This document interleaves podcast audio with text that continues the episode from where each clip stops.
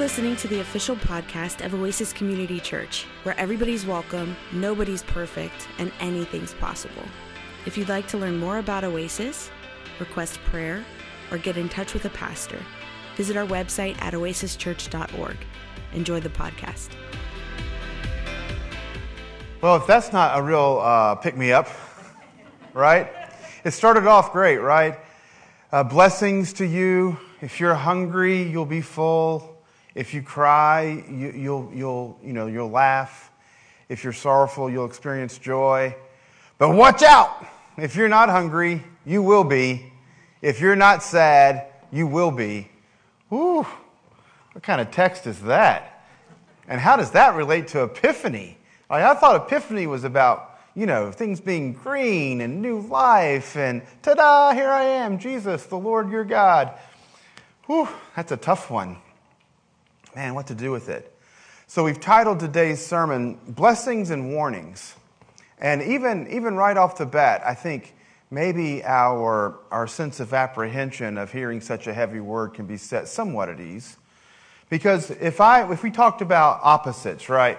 So if I said high, you'd say low. Very good. If I said big, you'd say small. Right. If I say black, you'd say right. So if I said blessings, you'd say cursings, right? So at least this isn't blessings and cursings. It's not blessed are the hungry and blessed are the thirsty and blessed are the mournful and blessed are those who are getting picked on, but curse you who are full and curse you who um, are rich and curse you, right? So it's not cursings that are coming from Jesus' lips here. It's warnings. And those, those are different. And I think it's important to note those differences. Even in the Old Testament passage today, like if you, if you look at the, the worship companion, we have a copy of it out at the welcome desk, but you can also find it online and you can scan the QR code that's out there.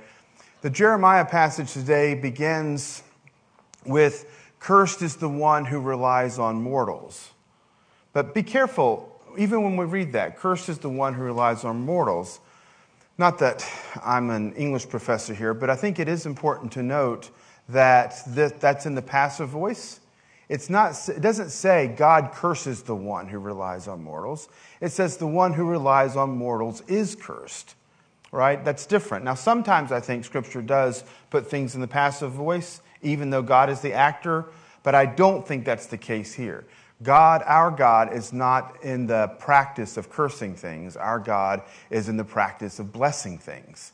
And that's exactly what Jesus does in the passage that we heard read, and even in the Jeremiah passage.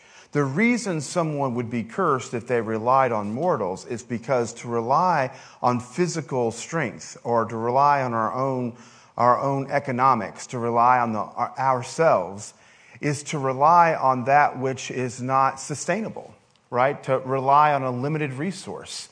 If you rely on a limited resource, inevitably you're going to be disappointed. Inevitably, that resource is going to be spent and you're not going to have what you need. So, blessed is the one who trusts in the Lord, right? Blessed is the one who depends on the uh, inexhaustible uh, resource. And I think that's, that's at least part of what Jeremiah is saying. Now, what's interesting about, to me, about Luke's telling of this, these blessings and, and warnings is he kind of says Luke comes down, Jesus comes down from the mountain onto a level plain, and he, he says this blessing, blessing, blessing, warning, warning, warning. Well, something similar takes place in Matthew's gospel. It says, it says Jesus goes up on the mountain. So we call that the Sermon on the Mount. Sometimes this is called the Sermon on the Plain.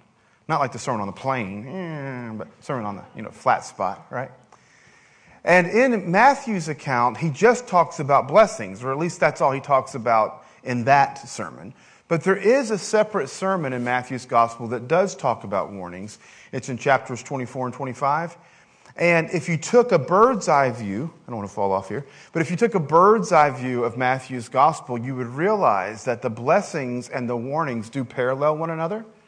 And then there's two other stories about kind of maintaining the kingdom or establishing the kingdom and maintaining the kingdom, and they parallel one another. And then at the center of Matthew's gospel are all of these parables about the kingdom. So Matthew, in a very literary kind of way, is kind of comparing the blessings and warnings, but again, it would take a pretty sophisticated reading of the text to realize it. Luke has broken it down, right? Just for the plain folk, right? We don't, we're not necessarily seeing the big arc here of the gospel, and you don't have to in Luke's gospel. He kind of stacks them side by side. He comes down, he's not up on a mountain, he's down on the level ground, and he says, Look, these are the ones who are blessed, and these are the ones who are cursed.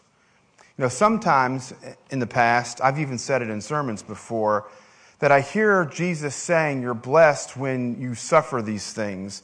And I'm thinking, that's not how I understand blessing, right? I feel like Fezzik speaking to Vizzini in uh, The Princess Bride, where uh, Vizzini keeps saying the word inconceivable, and he says it several times, but each time he says it, whatever he's saying is inconceivable has just happened in the story. To finally, Fezzik, who's played by Andre the Giant in the movie, he, finally, he turns to me and says, Inconceivable. You keep using this word. I don't think it means what you think it means. like, I, part of me wanted to say, and like in this case, I would be Andre the Giant, and Jesus would play um, Vizzini. And I'm like, Jesus, blessing, blessing, blessing. You keep using this word. I don't think it means what you think it means. And that's funny. And if, if you're of my generation and you've, like me, have watched The Princess Bride some hundred and billion times, it seems like, then I'm, I'm glad it connects with you. But as I was reflecting on it this week, I thought, okay, so that's, that's humorous, but it really misses the point. Because Vizzini is a wannabe mastermind, right? Vizzini pretends to be a great thinker. Jesus actually is a great thinker. Jesus is a mastermind, not like a master evil mind, right? But Jesus does know what he's talking about. So when Jesus says these folks are blessed and it doesn't look at all like they're blessed, then instead of saying, mm, I don't think that means what you think it means, maybe I should press pause on my definition and think how else could what else could Jesus be saying here? In what way could they be blessed perhaps in ways that I can't see? And I think the psalm that we read this morning uh, for the call to worship. Psalm 1, right, which is a very important psalm, kind of sets out how all the other psalms kind of go. And it talks about a tree kind of planted by the water and the way in which, um, even in the midst of hard times, right, even in the midst of drought, the tree will be well. So, m- multiple things are happening there. One is this when, when Jesus, or when the psalmist describes the kind of the ideal faithful person as a tree planted by the water, it doesn't mean that there's never hard times. Like in the psalm itself, it says during drought, the tree will still be okay. So you could be with God and still suffer difficulty. Droughts do come, but even in the midst of difficulty, we have a source that sustains us. I think that's the message there. And the, the idea of the tree is that the tree hasn't done necessarily much itself, right? The, tr- the tree didn't plant itself, right? The tree, but the tree is there, and the roots of the tree are going deep, and the water that it's tapping into will always kind of sustain it. So the same thing then goes for, for any potential plant, right? So I'd like to deem myself somewhat of a horticulturalist. Um, not that I'm particularly good at it. I was out in the yard yesterday trying to dig up a bunch of weeds, and I'm thinking, man, this isn't working. but, but the idea, even if you see a, a bush or a shrub, and it might not look like it has much chance to live, who's to say where its roots go and how deep those roots go and what underground water source it may or may not tap into? So much to say that that plant that might look like it's on the edge of non existence might actually be on the edge of an incredible existence. Like it, it might be getting ready to really bloom. And another tree that might look like it's quite healthy might actually be ready to die. Like Jesus will say to some of the churches in, in uh, uh, Asia Minor, there in the book of Revelation, you look like you're alive, but you're actually dead. So, some of these live oaks that are so popular in this part of the world, right, they have the Spanish moss hanging on them, and we love to look at them, and we, they, they make them into kind of uh, icons, you know, logos of, of parks and things. It really kind of marks our area and kind of up the Atlantic coast as well. But a live oak can live for a long time.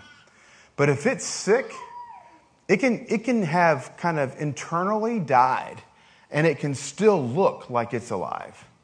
So, um, outward impressions are not always the best judgment for what's actually going on. And maybe when it comes to matters of the real things that matter in life, right? Long term, deep spirituality, who we are, who, who we are with our families, who we are with our friends, kind of the depths of ourselves, is not easily measured by what you can just glance and see. I think that's important. So, in what way is this an epiphany? Well, here's the epiphany, here's the revelation. You don't know that much. That's an epiphany. You thought you knew, you thought you could see. But God sees deeper than what you can see. God can see some kind of deep character development and spiritual formation that's taking place in you that's going to pay dividends in amazing ways. Fruit as the way in which the folks that you influence and the way in which you have lived your life and the struggle has kind of shaped you and you're kind of coming through out somewhere else than God is kind of developing and using these things. That's, that's an epiphany. The epiphany is that we have to trust in God, that God sees what we don't see. So much so that can, God can see the hungry and the thirsty and the mournful and the oppressed and says, You're blessed. Now, um, the warning and the blessings, one of the key things I think that Luke, we could easily read past, but I don't want us to today, is that when he talks about those who suffer, at the end he says, if you are like this, if you're hungry, if you're thirsty, if you're mournful, if you're oppressed, then rejoice because so were the prophets. And then he says, if, you know, warning to you if you are experiencing these things because the day will come when you won't. And the last warning is, woe to you if everyone speaks well of you because that's what it was like for the false prophets. So Luke is kind of comparing and contrasting the prophets and the false prophets. Now, one side note, if you'll indulge me for a second. I, I say this all the time, and I actually recently said it in a faculty meeting. You, you know, my, my day job is at the college. And anytime somebody brings up student course evaluations and how those things function, I always bring up this passage from Luke Woe to you if everyone speaks well of you, because that was the false prophets, right? Why do you have a few bad course evaluations? Hey, if somebody doesn't, then something's wrong with them, right? They're the false prophets. That's funnier maybe for a few of us that are in education. All right, self indulgency over. Back to this point.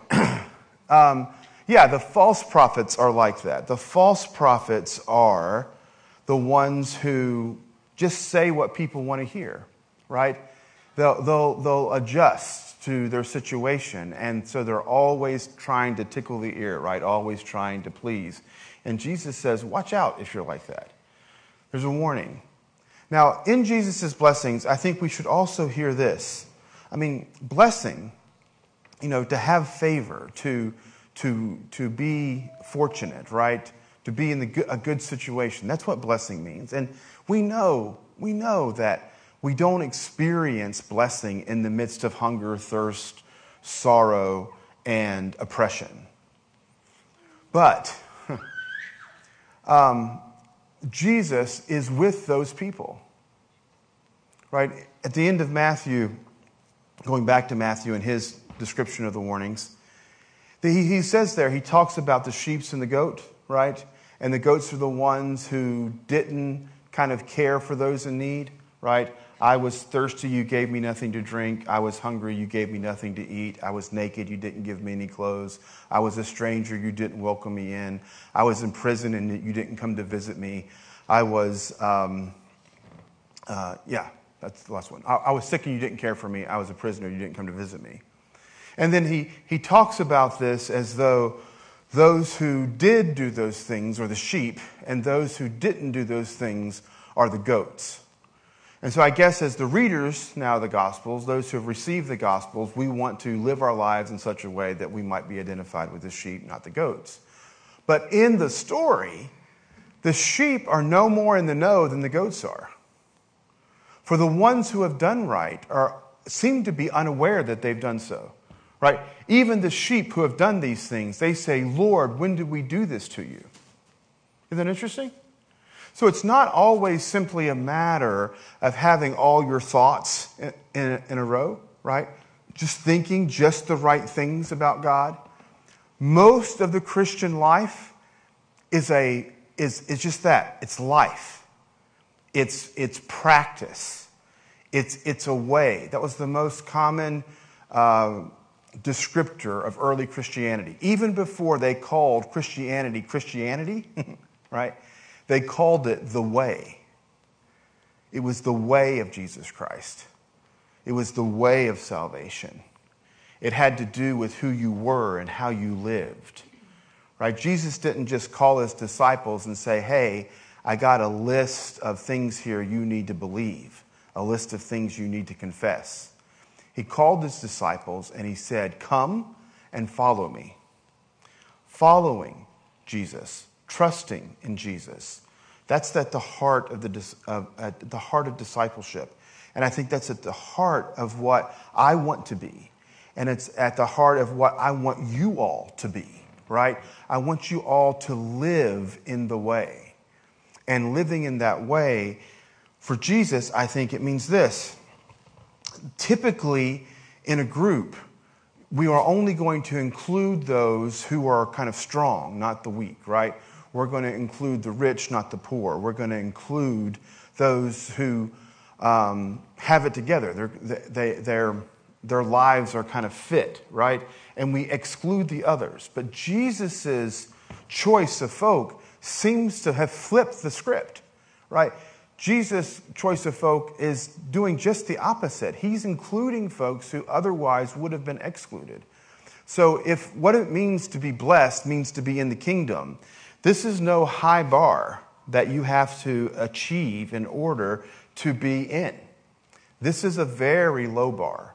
In fact, the bar is so low, it's as though Jesus has dug a hole and put the bar down in there and covered it up.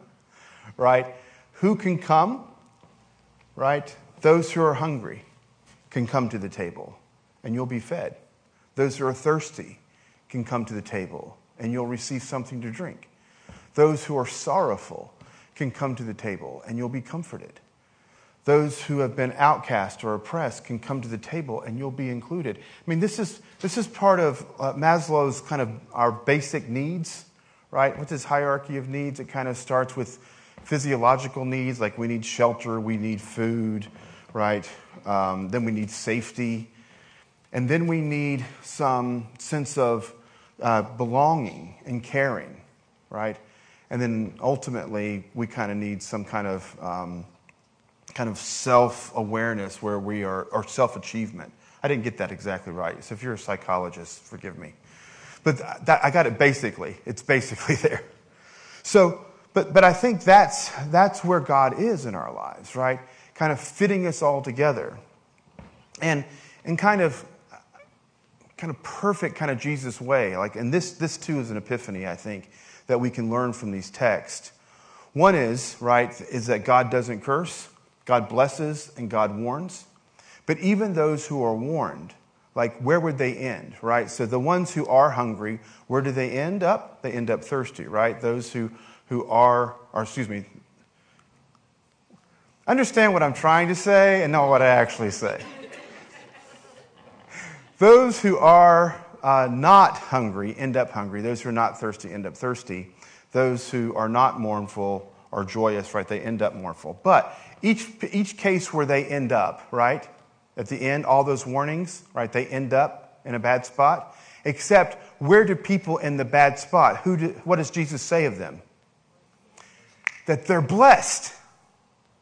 So even the one he warns end up in a situation where Jesus says, Hey, you all, you're blessed, you're in. So even if you have made the mistake of relying on yourself, right? Even if you had made the mistake of depending on physical things, even you had made the mistake of, of, of building uh, your own life in a way that you can kind of sustain it, yeah, it's going to try, it's going to crash and burn. But when it crashes and burns, God's there to bless you. And I think that's important. And, and I don't want any of you to suffer. And I don't want to make it sound like suffering is somehow some good thing that you should seek out. I think you should, for the most part, avoid suffering you, when you can. Like, I, I don't think it's good in and of itself.